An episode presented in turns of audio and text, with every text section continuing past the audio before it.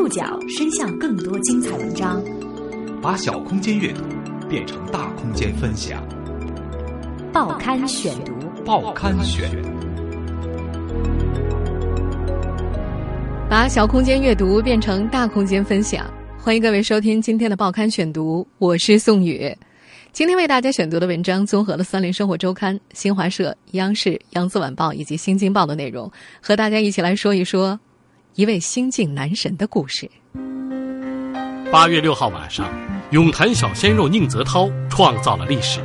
冲！加油！拿下！拿下！真的创造了历史，宁泽涛。四十七秒八四。拿下了喀山游泳世锦赛男子一百米自由泳的冠军。要知道，在他之前还没有亚洲选手获得过这个项目的金牌。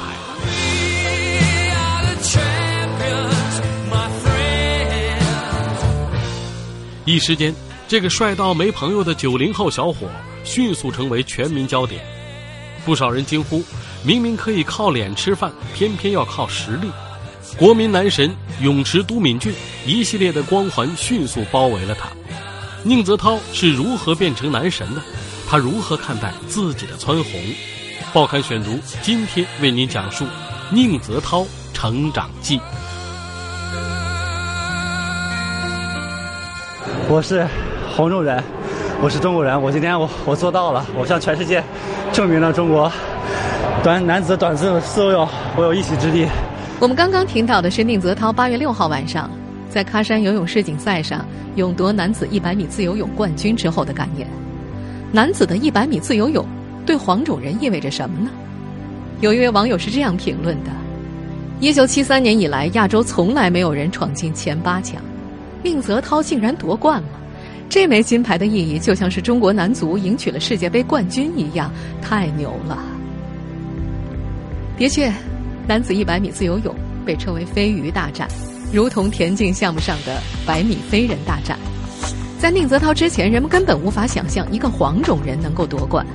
在颁奖仪式的解说当中，两位解说员也忍不住感慨：“波波夫，哇，这个颁奖的嘉宾真的具有深意呀！这是过去这个项目的世界纪录保持者，也是奥运会的冠军亚历山大·波波夫。”我觉得在之前，他也许没有想到，在这个项目当中，他将会把这个金牌颁给一名中国选手。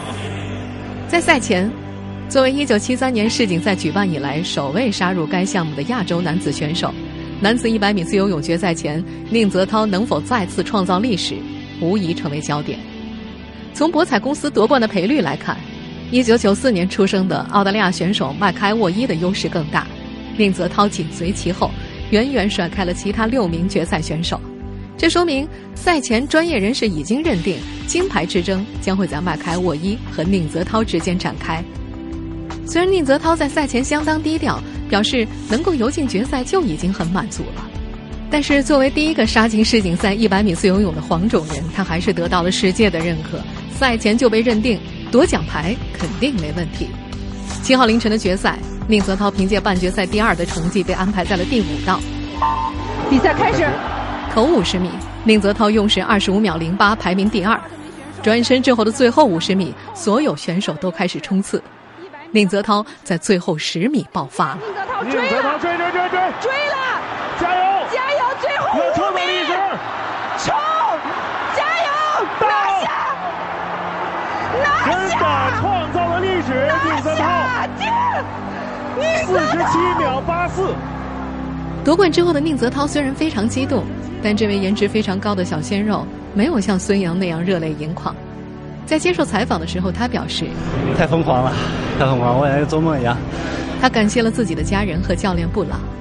他说：“世锦赛是一次非常宝贵的经验。”我不知道用什么言语来表达我此刻心情，我只想说，我是黄种人。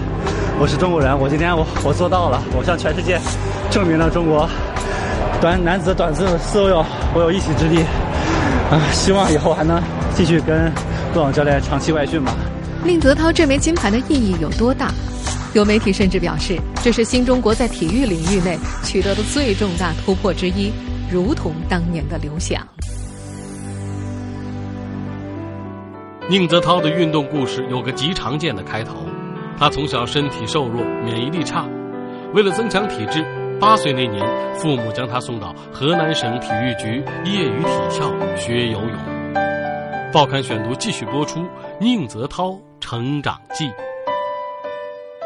一九九三年，宁泽涛出生在河南郑州，儿时在河南省体育场学习游泳。二零零四年。他成为河南省体工二大队的运动员。去年仁川亚运会之后，在接受央视新闻频道《面对面》节目专访的时候，谈到为什么会学习游泳，宁泽涛回忆，当初学游泳是因为害怕洗头，也讨厌水。起初是，嗯，害怕洗头嘛，小时候害怕洗头，然后，嗯，也讨厌水。父亲小时候一洗头自己就闹，就吵闹，不愿意洗头。就感觉整个如果整个脸或头部，就是碰到水就感觉很难受，对自己也是一种锻炼嘛，克服心里的恐惧吧，是一种挑战。启蒙教练郭红岩至今还能清楚的回忆起宁泽涛在体校时的许多细节。刚到体校的时候，宁泽涛是白板一块，上小学二年级，郭红岩觉得他年纪有点大。郭教练介绍。小孩子六七岁开始训练游泳是最好的时机。宁泽涛当时已经八岁了，在路上也看不出什么特别的潜力。但是郭红岩很快就发现这个孩子的不一般，他接受能力强，两堂课就学会了蛙泳，而且会游泳是一回事，掌握游泳技术是另一回事。他游起来就像专业的。一般的孩子腿能蹬，手能划，但动作不标准。教练讲解技术之后，往往也达不到要求，但是宁泽涛很快就能领会，而且还能够做到。这说明这个孩子的神经末梢支配能力比较强。在体校，有潜力的孩子会被鼓励进行为期一年的长训，而宁泽涛只训练了三个月就升入了大孩子们所在的大班了。郭红岩说，那时候宁泽涛最突出的项目是蛙泳，蛙泳和其他三种泳姿都不一样，蹬腿的时候是勾着脚的，其他泳姿。都是绷着脚打腿，宁泽涛的脚腕柔韧性好，一般人勾脚的时候，脚面和小腿呈九十度，他能够达到七十度，这样的话，受到的水的反作用力大，就能游得更快。除了勾脚，蛙泳也是唯一需要弯曲膝盖进行蹬腿的泳姿。一般而言，蛙泳好的选手，其他三项就会偏弱，反之亦然。宁泽涛则是相对比较全面。蛙泳突出，自由泳、蝶泳有一定的水平，仰泳略弱。很多年之后，他第一次在全运会上取得名次时，项目就是四百米混合泳。宁泽涛虽然起步晚，但按照郭红岩的说法，无论是动作节奏训练还是心肺功能训练，他没有错过任何一个敏感期，抓什么就有什么。从教近三十年的郭红岩也带出过亚运冠军和全国冠军。他说：“好苗子。”都有突出的天赋，教练拿到手上一练就知道，那种感觉是无法用语言来形容的。而在天赋之外，可以被描述的是主动学习的意识。郭红岩毕业于北京体育大学，训练时会讲解一些科学训练、运动生理学的理论知识，但是小学、初中阶段的孩子很难听得懂。宁泽涛上小学四年级的时候，听了教练的讲解，竟然自己跑去买了一本游泳专业杂志。读上面技术类的文章，这让郭红岩感到很不可思议。二零零四年，宁泽涛进入了河南省体工二大队，成为专业的运动员。不过，郭红岩并不着急把这个孩子送出去，希望他先能练好基本功，尤其是心肺功能，这样长大之后任何强度都能够承受。在业余体校的时候，宁泽涛每堂课的训练量是三千两百米，一进入专业队，训练量直升到五千六百米。跟早就进队的其他队员一起训练，他总是排名在最末尾。省队教练对郭红岩说：“哎，你们这不行啊，跟不上我们。”但是郭红岩了解宁泽涛，认为他基础扎实，能够承受增加的训练量。三个月之后，宁泽涛就打头了。宁泽涛的主项是蛙泳，但是体工大队擅长蛙泳的教练和运动员很少。后来，他转到海军队去游泳。是他的父母主动寻求的，而宁泽涛则戏称是被父母骗过去的。小时候来军队还是被骗过来的，因为当时就不愿意跑到外地嘛，因为当时在河南，我们河南省队也是在郑州，离家也很近，然后很小时候很依赖父母，而且家里边独生子女嘛。当时说让我来军队训练，然后还给爸妈闹脾气。就来了之后，其实慢慢已经也习惯了吧。然后觉得从小离开家，让自己学会了很多，可能独立判断、独立去思考，然后去判断一些事物，可能比普通孩子要想的更多一点。虽然戏称是被骗过去的，但海军队确实让这个少年成长起来。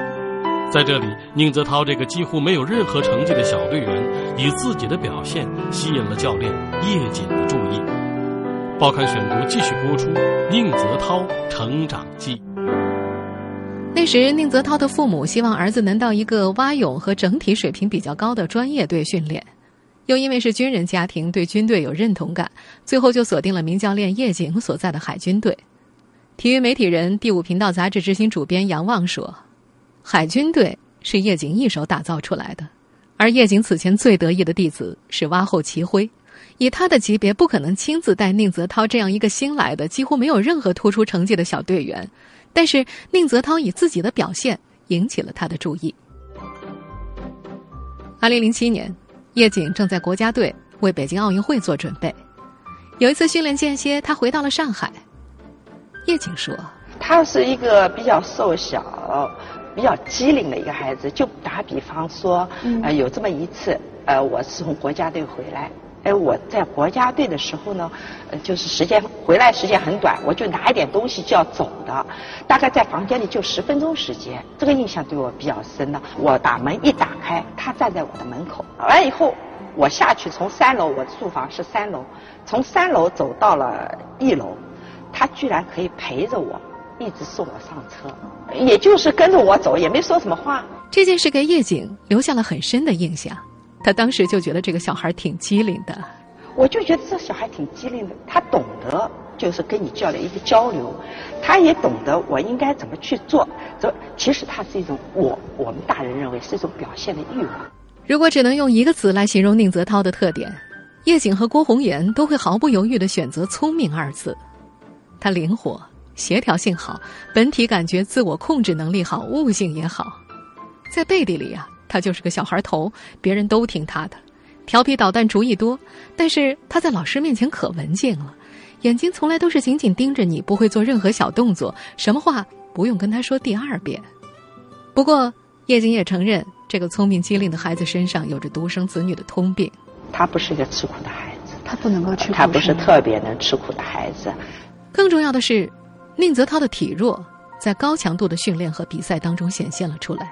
在河南省队时，宁泽涛的两只膝盖开始出现了伤势，经年累月，其中的右膝骨头钙化严重，疼痛不止影响训练，走路时也难以忍受。而蛙泳又十分依赖蹬腿发力，这个伤病成为他转向自由泳的重要原因。除了膝盖，宁泽涛身体的多个部位都发生过伤病。八九岁的时候，因为调皮，在家里的沙发上蹦来蹦去，造成了手臂骨折。休息了一个多月。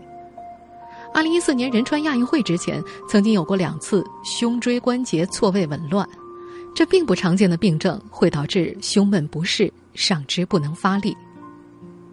在他第一次参加全运会的时候，取得名次也和发烧相伴。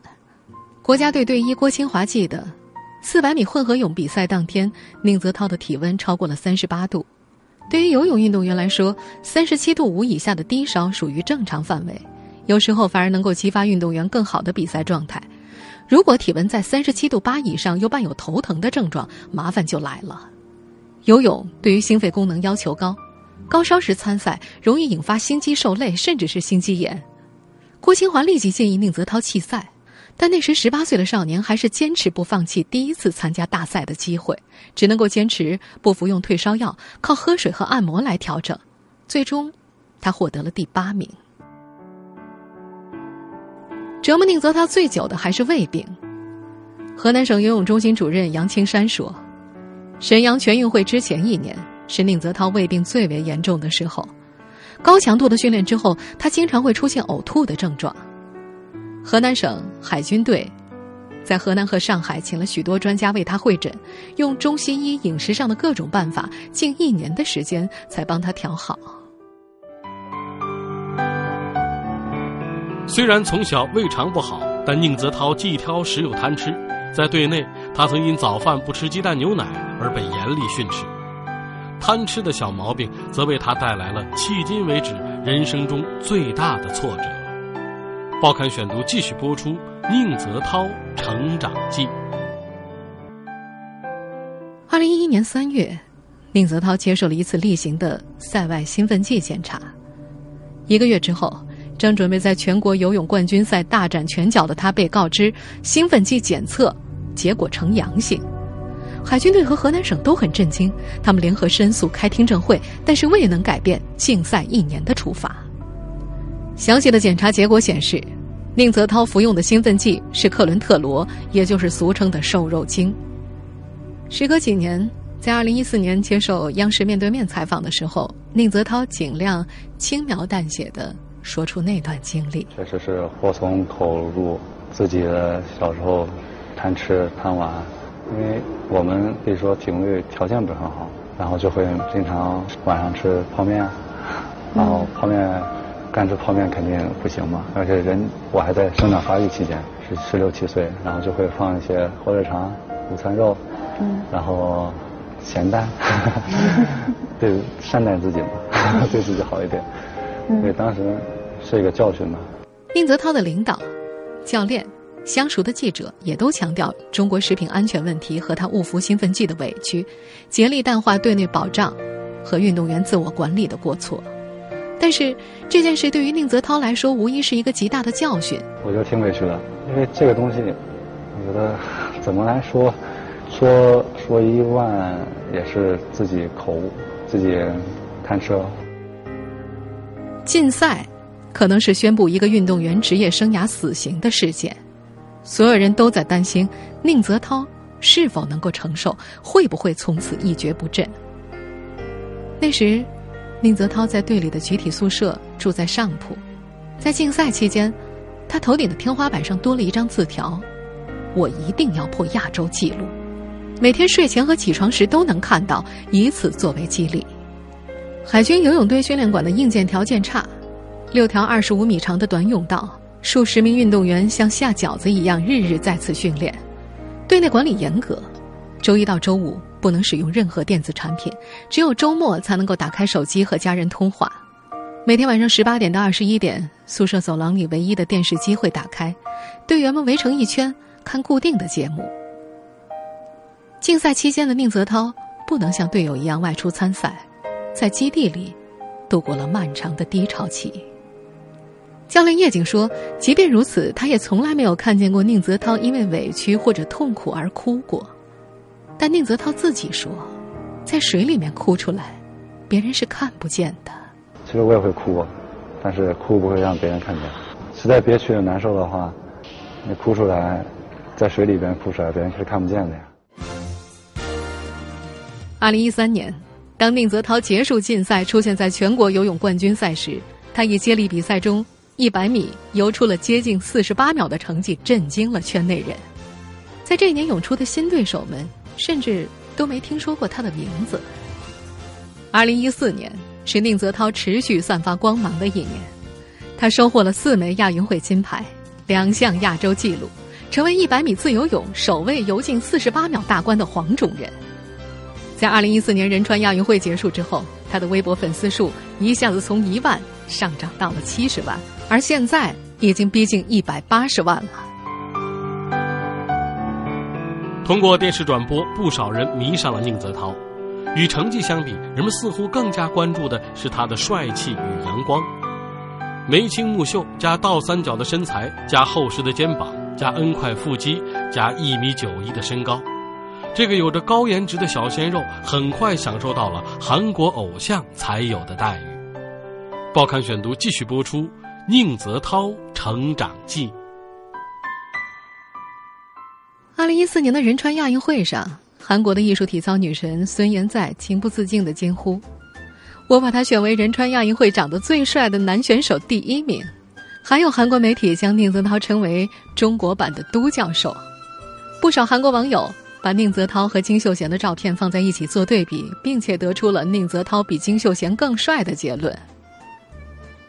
让宁泽涛印象深刻的是，亚运会结束之后，在仁川机场的免税店购物，三十多名店里的店员聚集上来，宁泽涛最后只能够落荒而逃。从多哈短池世锦赛回到北京，当天转机回上海，有粉丝扛着专业相机与他乘同一个班机，从首都机场到虹桥机场一路随行。而这种追飞机的待遇，以往大多是韩国偶像才会遇到的。在众多粉丝中，女粉丝自然占大多数，大家几乎都叫她“小鲜肉”，也有把持不住直呼“老公”的。今年一位在喀山采访的中国女记者曾经这样写：“因为宁泽涛，也因为男子一百米自由泳预赛是当天最早开始的项目，很多记者放弃了宝贵的睡眠，一大早就赶到了游泳馆，于是就有了如下情景。”女记者们，有人没吃早饭，有人没洗脸，有人没洗头，有人头两天晚上梦到了宁泽涛在训练。早在二零一四年，体育媒体人杨望就写了一篇名为《新花样男子》的文章，讨论起宁泽涛很可能是继田亮、鲍春来之后，中国体坛又一个代表性的花美男。不过，杨望后来说，写完那篇文章自己有点后悔。因为叶瑾教练委婉的提醒，不要对宁泽涛使用这种网络上的称呼，他也觉得这种提法让人感觉不太好，把运动员当成了花瓶，过分关注外在的东西。教练叶瑾曾经向所有的队员明确禁止使用的称呼，包括“小鲜肉”“男神”“全民偶像”。宁泽涛也不太喜欢这些标签。外貌只是父母给的，父母给的，所以我感觉父母给了一副这么好的皮囊。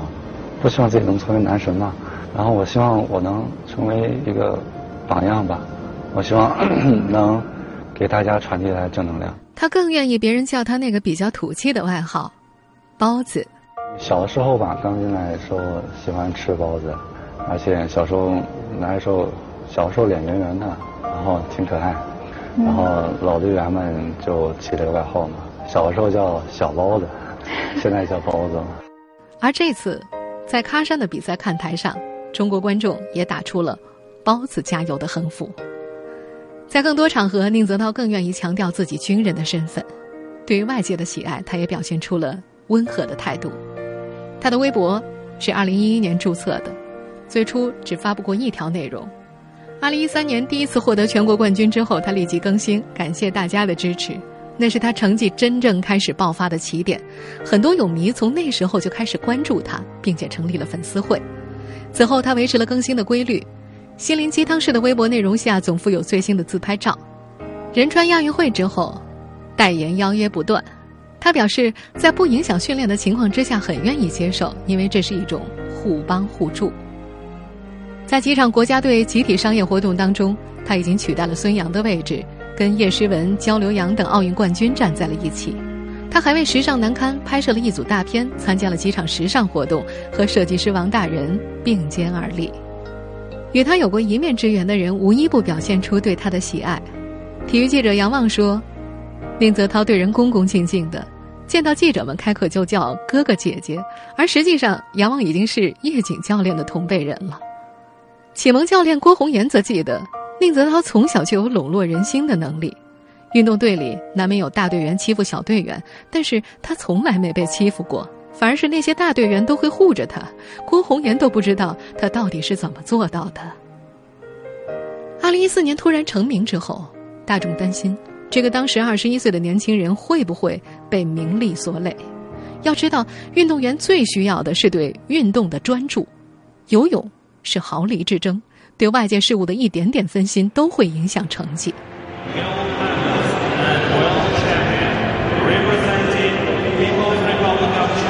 男子一百米自由泳的冠军获得者宁泽涛，祝贺中国队！二零一五年八月六号晚上的喀山世锦赛，宁泽涛以成绩证明他并未被名利影响。他以四十七秒八四的成绩获得冠军，并且打破了该项目的亚洲纪录，拿下了这枚泳池内分量最重的金牌。从全国飞鱼，到亚洲飞鱼，再到世界飞鱼，对于宁泽涛来说，这是一个新的起点。宁泽涛的教练叶瑾曾经说过：“我觉得我们当运动员吧，还是应该在安安静静的在游泳池，呃，让他去把自己的事业完成了。作为我教练来讲，只要你运动员自己努力了，我一定会去帮助他们。我有时候会开玩笑，嗯，我说你不要让我生气啊，你让我生气我就不带你了。啊，他就会跟我说：李教练，我不会让你生气，我会听话的。啊，你好好陪我到一六年。在去年接受央视采访的时候，宁泽涛也说：“就像我那个微博上的签名一样，保持专注嘛，然后别因为后悔而放慢脚步，然后微笑、遗忘、原谅，然后继续向前。”我们也希望在未来的日子里，他能继续保持这样的心态，因为更明媚的未来还在等待着他。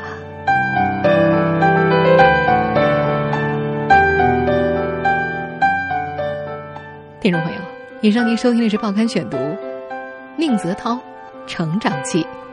我是宋宇，感谢各位的收听。今天节目内容综合了《三联生活周刊》、新华社、央视、扬子晚报以及新京报的内容。收听节目复播，您可以关注《报刊选读》的公众微信号，我们的微信号码是《报刊选读》拼音全拼。下次节目时间再见。